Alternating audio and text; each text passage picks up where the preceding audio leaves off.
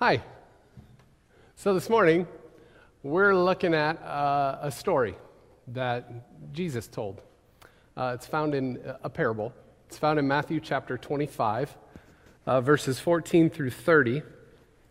Uh, you can follow along if you've got it, it'll be on the screen. Uh, Matthew 25, 14 through 30. Before we do that, let's pray together.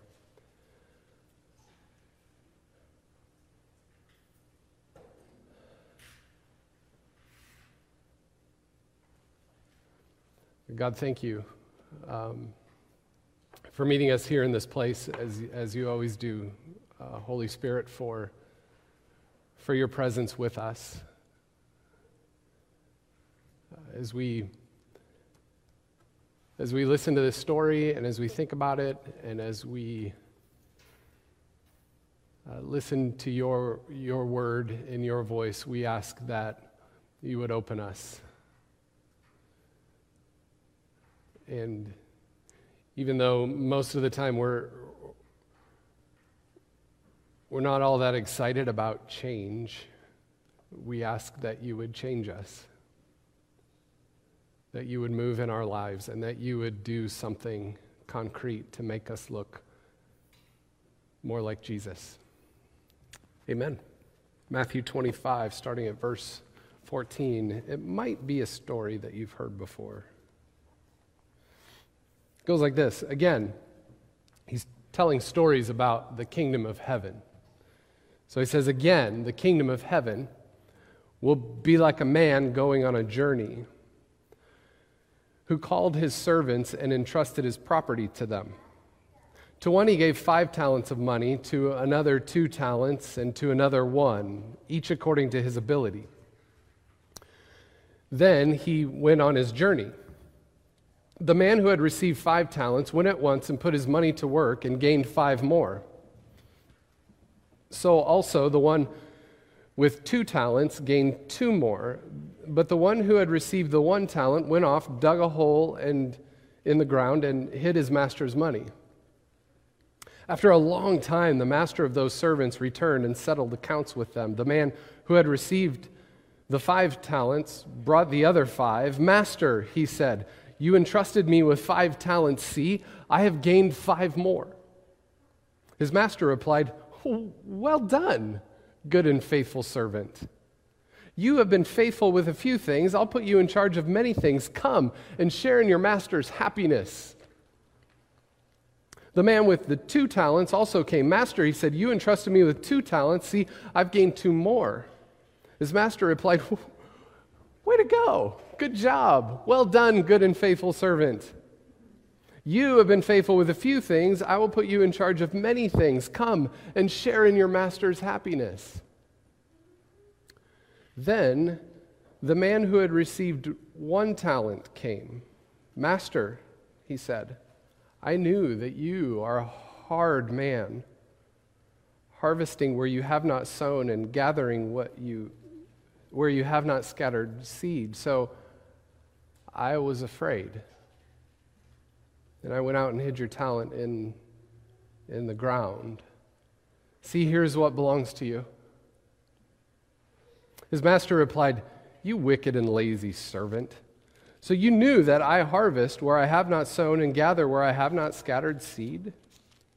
Well, then, you should have put my money on deposit with the bankers so that when I returned, I would have received it back with interest.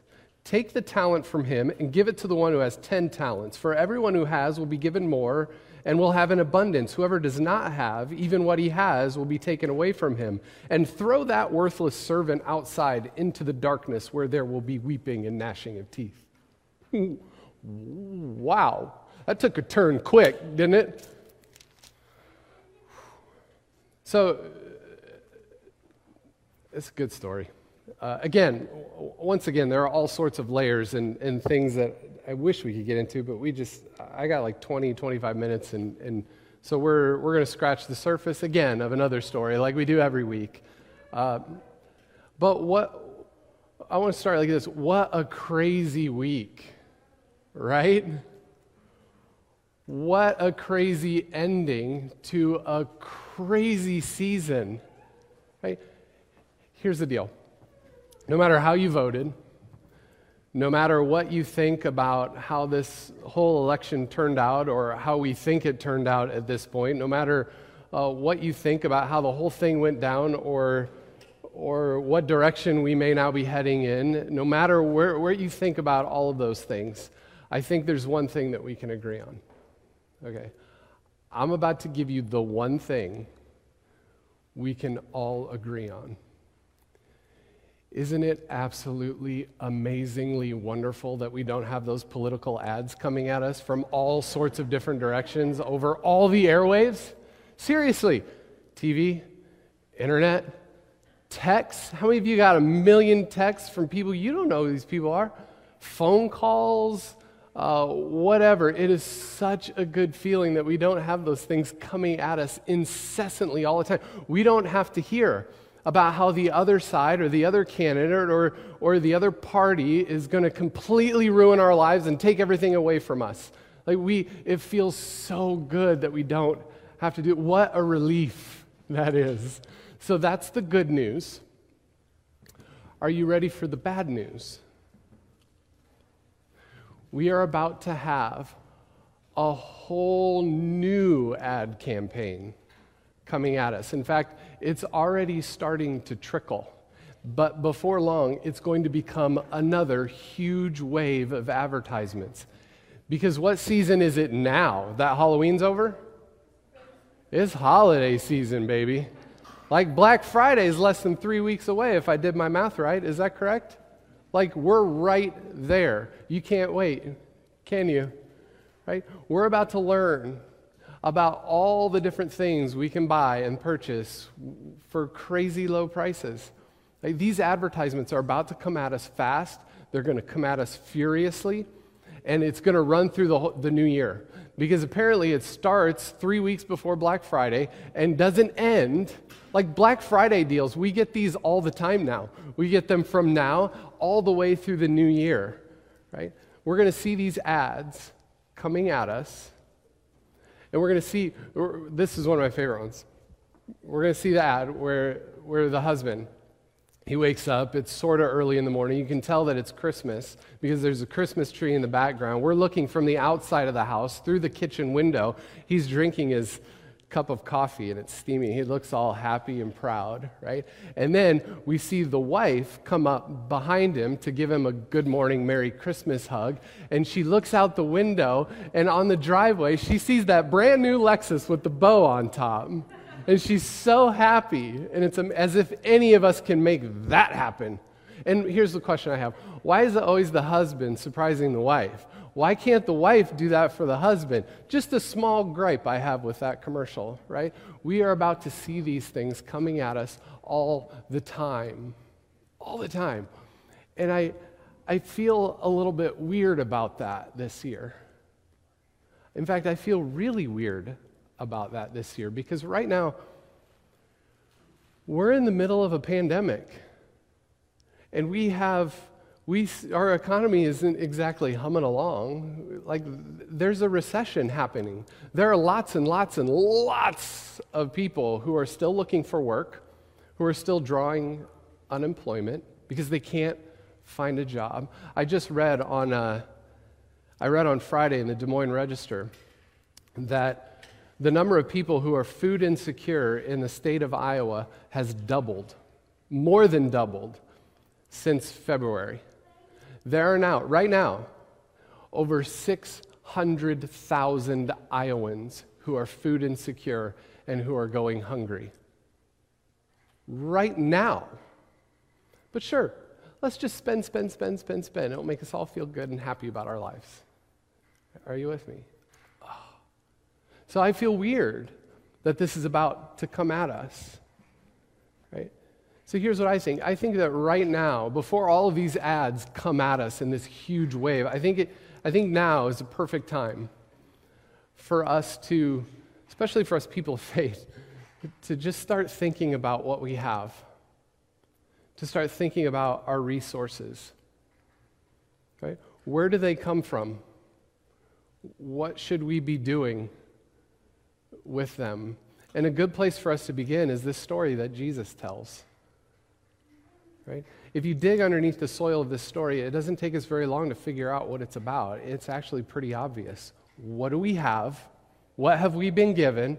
And what in the world are we going to do with it? Right? So let's start at verse 1. We'll just start at the beginning of the story. Again, he says, The kingdom of heaven will be like a man who goes on a journey, who called his servants and he entrusted his property to them. A man, a master with servants. He's like, I got stuff, here it is. So our resources have been given to us according to the story by our master. And one day our master will come and ask us to give account for what we've been given. God will say, Here's what I gave to you, here is what you did with it. The question is, what is that all about? Right? What is God up to here? What is God do? What is God trying to accomplish with the way that God has set things up?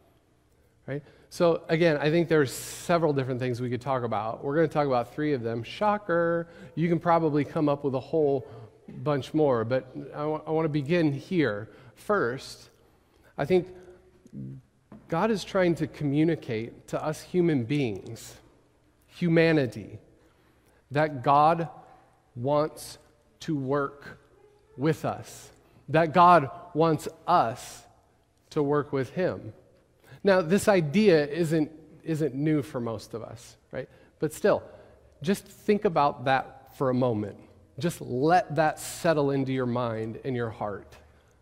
The creator of the universe wants to work with you and me and all of humanity, wants us to work with God in accomplishing what God wants to accomplish in this world. Look, it, God is perfectly capable of accomplishing everything God wants to do all on God's own. But instead, He has chosen to set things up this way. He's chosen to commission us to work with Him. It's another way for God to remain in, in, in relationship with us, to remain intimately connected with us. We are co workers with God in the world. Here's the deal this is one of the fundamental, foundational, bedrock beliefs of, of our faith tradition. Right? The Bible is absolutely soaking wet with this reality. It's all over the place. It is the story of that. Here's what I mean. Let's go back a moment. Let's keep this story in the back of your mind, and let's go back to the creation story. Okay? This is what it says in Genesis chapter 1. Verse 26. You can look it up if you want. Then God said, Let us make the human, or humans, human beings, in our image, in our likeness, and let them rule over the fish of the sea and the birds of the air, over the livestock, over all the earth, and over all the creatures that move along the ground. So God created human beings in his own image. In the image of God, he created them, male and female he created them. God then blessed them. Right? God blessed them and said to them, Be fruitful and increase in number. I want more of you people. Fill the earth, subdue it, rule over the fish of the sea and the birds of the air, and over every living creature that moves along the ground. And then God gives to them plants and seeds for food, and the story goes on and on and on. God essentially says in the first chapter of the first book of the Bible here you go, this is yours. Take care of this for me. Right at the beginning. What's going on there? What does that sound like? That sounds a lot like verse 14. Again, it was like a man going on a journey who called his servants and entrusted his property to them. What we have here in this parable is really just a retelling of the creation story. It's sort of the same story right there in front of us. And here's the deal for us, you know, even though we know that God is with us every single moment of every single day, we aren't always aware of the presence of the divine in our lives.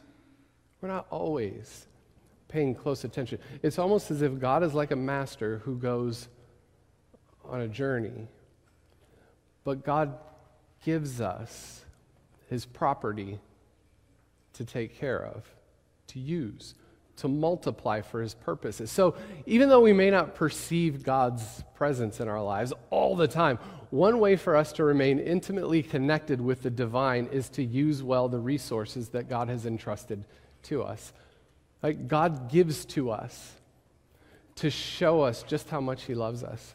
God gives to us to, to show us just how much God cares for us. God, God longs to remain in relationship with us, and that's one of the ways that God does that. God wants to communicate to us that, that God wants us to work with Him at getting done what God wants to get done in this world. It's a way for God to remain connected to us.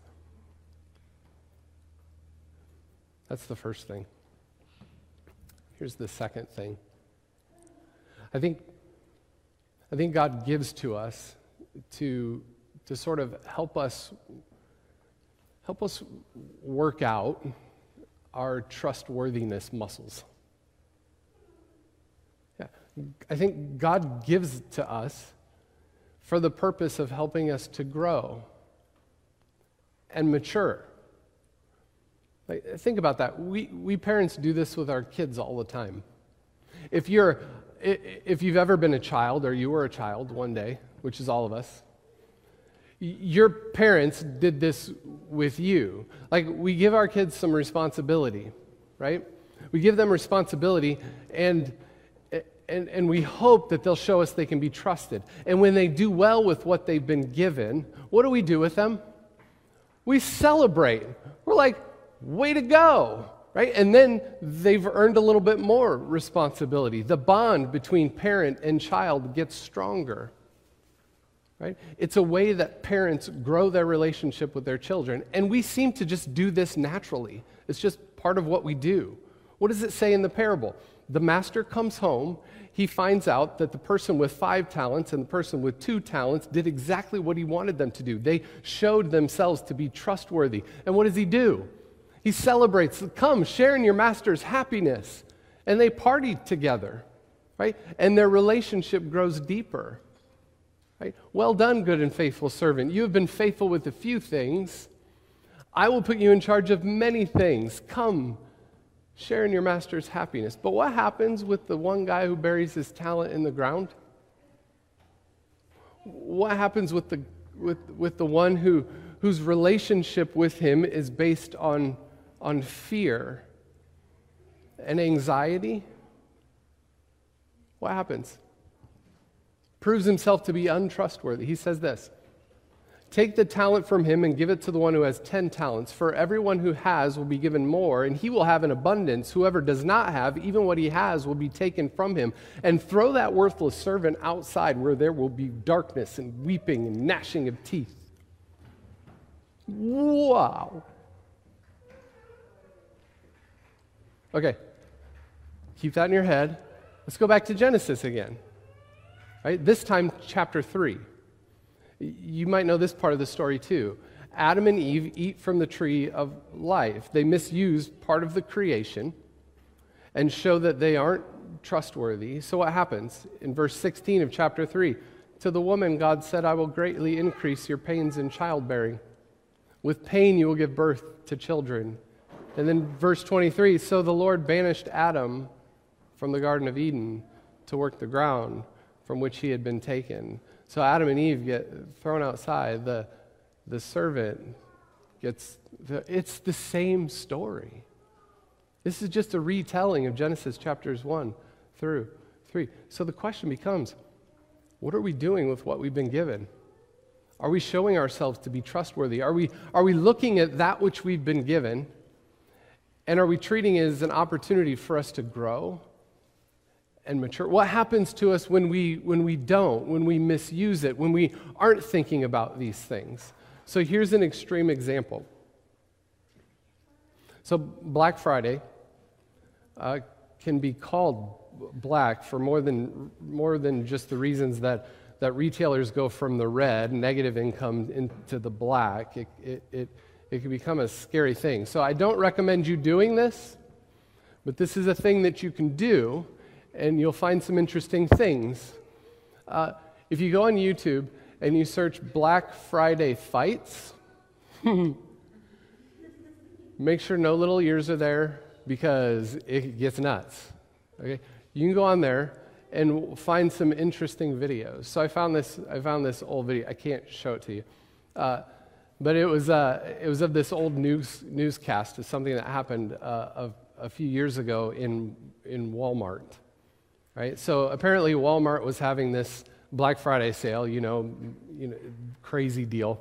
They were selling laptops for something like $300, but they only had 20 of them, so you had to get there early and you had to in order for you to get one of these laptops, right? And so there's this long line of people waiting to get into Walmart, and that was like the deal of the day. And of course, you know what happens next. There's this one guy who cut in front of a whole bunch of other guys, and then there's a big fight that ensues. There's a brawl in the middle of Walmart. And listen to what this one guy being interviewed said. He said it was absolute pandemonium in there. They were throwing these laptops 20 feet into the air, and people were collapsing on each other to grab them. Have you seen videos like this? Have you seen reports? That sounds dark to me. That sounds like there may have been some weeping happening. Sounds to me like, like there was some gnashing of teeth going on. Friends, when we're not paying attention, when we, when we misuse or when we're not thinking about what God has given, we sort of dig ourselves into a hole. We invite weeping and gnashing of teeth into our lives. But what else do we expect when, when we do our best to sort of buy things we can't pay for with money we, we will never have? That's what we're encouraged to do. I think God gives it to us so that we can really think about these things and we can sort of begin to work out our trustworthiness muscles. How trustworthy have we been? How trustworthy will we be? Here's the last thing. I think, I think God gives us resources to help us to help us cultivate a, a life of self-control right? Because let's just be honest about it. It's really easy for us to, to use our resources for just ourselves, for our own benefit, for, for, for our own lives. It's easy for us to just not think about how God would want us to use what we've been given. We just try not to think about it. Right? A few years ago, there was a, a the Gallup organization did this, uh, did this research, and this is what they found out. They found out that people who, te- who attend church every week, which, which is a lot less than it used to be, the people who attend church every week spend on average $800 on Christmas gifts. And people who never go to church, who never worship, they spend on average $853 on Christmas gifts every week. In other words, God's claim on our lives makes a $53 difference. what? Apparently, we, we, we Jesus people, we're not any different. We're just not different. we, we bury our talents under the, under the ground of consumerism as anybody else. We're just the same. But maybe maybe this Christmas can be different. Maybe, maybe it doesn't have to be that way. Maybe this Black Friday can be different for us. Maybe this year we can celebrate a different kind of Christmas. You see, God still wants us to celebrate. Oh my goodness, God wants a party. Come. Celebrate in your master's happiness. God wants us to celebrate. I still think God wants us to give. I don't think it's a matter of, hey, let's just give less this year. I think it's more about giving differently. I think it's more about paying attention to, to why we give and who we give to and what the purpose is and what's all going on here, thinking deeply about these things. So maybe there are some alternatives this year. Kids, you're going to hate me. That's fine. I don't, it's, it's all good. But maybe here's some alternatives. So maybe, maybe make Christmas lists and divide them into needs and wants, and then just buy what's necessary. You know, just prioritize in that way. Or maybe another idea would be to budget 50% less than what you spent last year if you know what you spent last year. And then take the other 50% and just offer it to an organization in our own community that's doing some really incredible work in our community, making the lives of other people much better. Or put a spending limit of 20 bucks on your gift. Or maybe you can sit down with your family and decide that instead of buying gifts for one another, you know what we're going to do? We're just going to give 100% of all of what we were about to spend on one another, and we're just going to give that to an organization in our community that's doing some amazing work. What kind of an impact would that, or would any of these things, what kind of an impact would that have on you, on your family? What kinds of things will you be teaching? What, what kinds of things will you be learning? Look, I, I know you know what Christmas is in America. It's a secular commercial enterprise of consumption. That's what we have. Let's just name it for what it's become. I mean, I was in Sam's Club in September, and there was Christmas trees. In September.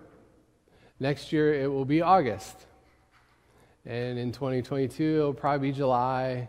And who knows, maybe pretty soon we'll just have it year round and it'll be fine. Like, it's pretty nuts. I also know that most of us wrestle with this reality. We wrestle with the reality that, that the world, the, our culture, has sort of hijacked one of our, our highest and most holy days and just made it into something it just isn't. Right? I also believe that nobody in this room, nobody here wants, we don't want to bury our talents under the ground. So don't. But just don't. Don't do it.